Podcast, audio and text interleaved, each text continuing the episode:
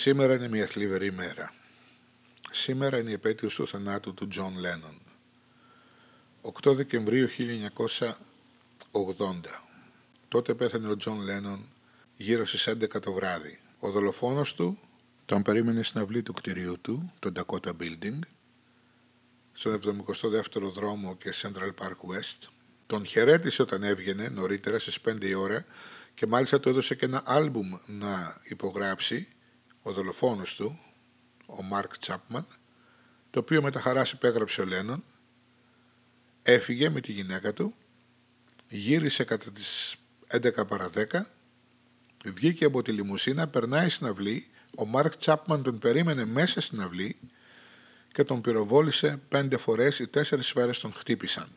Μάλιστα θυμάμαι τότε που είχε γίνει ότι είχα διαβάσει στην εφημερίδα ότι πήγε τρεκλίζοντας προς την πόρτα του κτηρίου ο Λένον, την άνοιξε, μπήκε μέσα και έπεσε στο θεωρώ με πυροβόλησαν και έπεσε κάτω. Αμέσως ένα περιπολικό τον πήρε γιατί εκτός του ότι η αστυνομία έχει παντού περιπολικά στη Νέα Υόρκη, ήταν και πολύ καλή γειτονιά, τον πήρε και τον μετέφερε στο νοσοκομείο Ρούσβελτ. Και στις 11 και 4, 25 λεπτά δηλαδή μετά που βγήκε από τη λιμουζίνα, θεωρήθηκε νεκρός επισήμως. Κατά πάσα πιθανότητα μπορεί να έχει πεθάνει και μέσα στο περιπολικό ο άνθρωπος με τέσσερις σφαίρες επάνω του. Και έτσι άδοξα τελείωσε μια φανταστική καριέρα ενός καταπληκτικού ανθρώπου ο οποίος εκτός από καταπληκτικός μουσικός ήταν και πολύ μεγάλος ειρηνιστής και εξαιτίας της δύναμης που του παρήχε η διασημότητά του και η φήμη του είχαν και αποτέλεσμα αυτά που έκανε μέχρι ενός ορισμένου σημείου. Γιατί όπως ξέρουμε οι πολιτικοί δεν πολύ επηρεάζονται από κάτι τέτοια. Αλλά υπήρξε ένα πολύ σημαντικό αντίβαρο στα πρώτα χρόνια της βασιλείας του Κίσιγκερ, όπως είπαμε σε ένα άλλο podcast. Ο Κίσιγκερ ήταν τότε ό,τι χειρότερο υπήρχε πάνω στη γη ως υπουργός Εξωτερικών του Αμερικανού Προέδρου και σύμβουλος ασφαλείας του Αμερικανού Προέδρου και ο Λένον ήταν το ακριβές αντίβαρό του.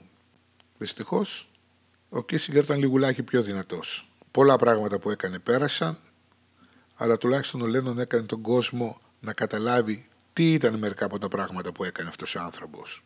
Και πολλοί άλλοι όμοιοι του άνθρωποι. Αυτός λοιπόν ο άνθρωπος σκοτώθηκε το 1980 χωρίς λόγο από ένα τρελό θαυμαστή του, ο οποίος διαφωνούσε με τις ιδέες που είχε ο Λένον και τις αντιλήψεις περί θρησκείας και Θεού. Αυτό είναι πολύ συνηθισμένο στην Αμερική, διότι πάρα πολλοί άνθρωποι είναι τρελοί με το Θεό και τη θρησκεία. Βέβαια το Θεό το δικό τους, έτσι δεν αναγνωρίζουν το Θεό που έχουν ας πούμε οι μουσουλμάνοι, δεν αναγνωρίζουν το Θεό που έχουν οι Εβραίοι, το όχι, το δικό τους το Θεό όπως το εννοούν εκείνοι και τις αντιλήψεις περί θρησκείας όπως τις εννοούν εκείνοι. Έτσι λοιπόν, όταν το 1970 έγραψε το τραγούδι God, Θεός, ο Τζον Λένον έλεγε μέσα μερικά πράγματα τα οποία πολλοί άνθρωποι δεν τα βρήκανε και πολλοί της αρεσκίας τους. Ένας από αυτούς ήταν και ο Μάρκ Τσάπμαν. Μετά, το 71 τον Οκτώβριο, βγάζει το Imagine και σου λέει μέσα Imagine there is no heaven. Δηλαδή, φαντάσου να μην υπάρχει παράδεισος. Είμαστε καλά, σου λένε οι άλλοι. Είναι δυνατόν να υπάρχει άνθρωπος να τα λέει αυτά τα πράγματα και εμείς να καθόμαστε άπραγοι; Τέλος πάντων, με το ένα και με το άλλο, ο Μάρτ Τσάκμαν φαίνεται βιδωνόταν όλο και περισσότερο. Και αποφάσισε εκείνη την ημέρα να τον σκοτώσει. Πήγε και τον περίμενε στο κτίριό του. Εκείνο που δεν καταλαβαίνω γιατί τον σκότωσε στις 5 ώρα το απόγευμα που βγήκε και αντί να τον σκοτώσει, του έδωσε ένα άλμπουμ να το υπογράψει. Το Double Fantasy, όπως είπαμε.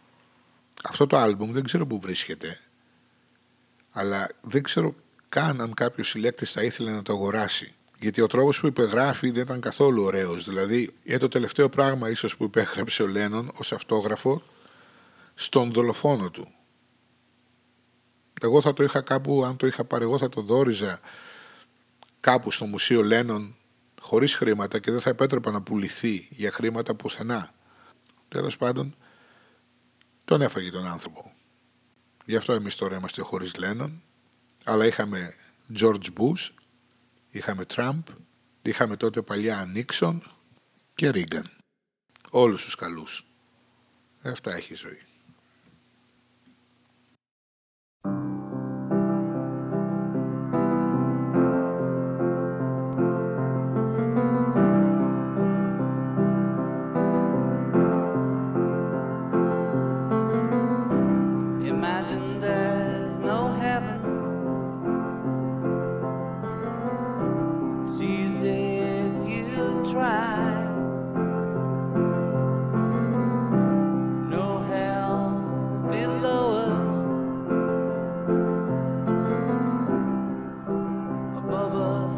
sky.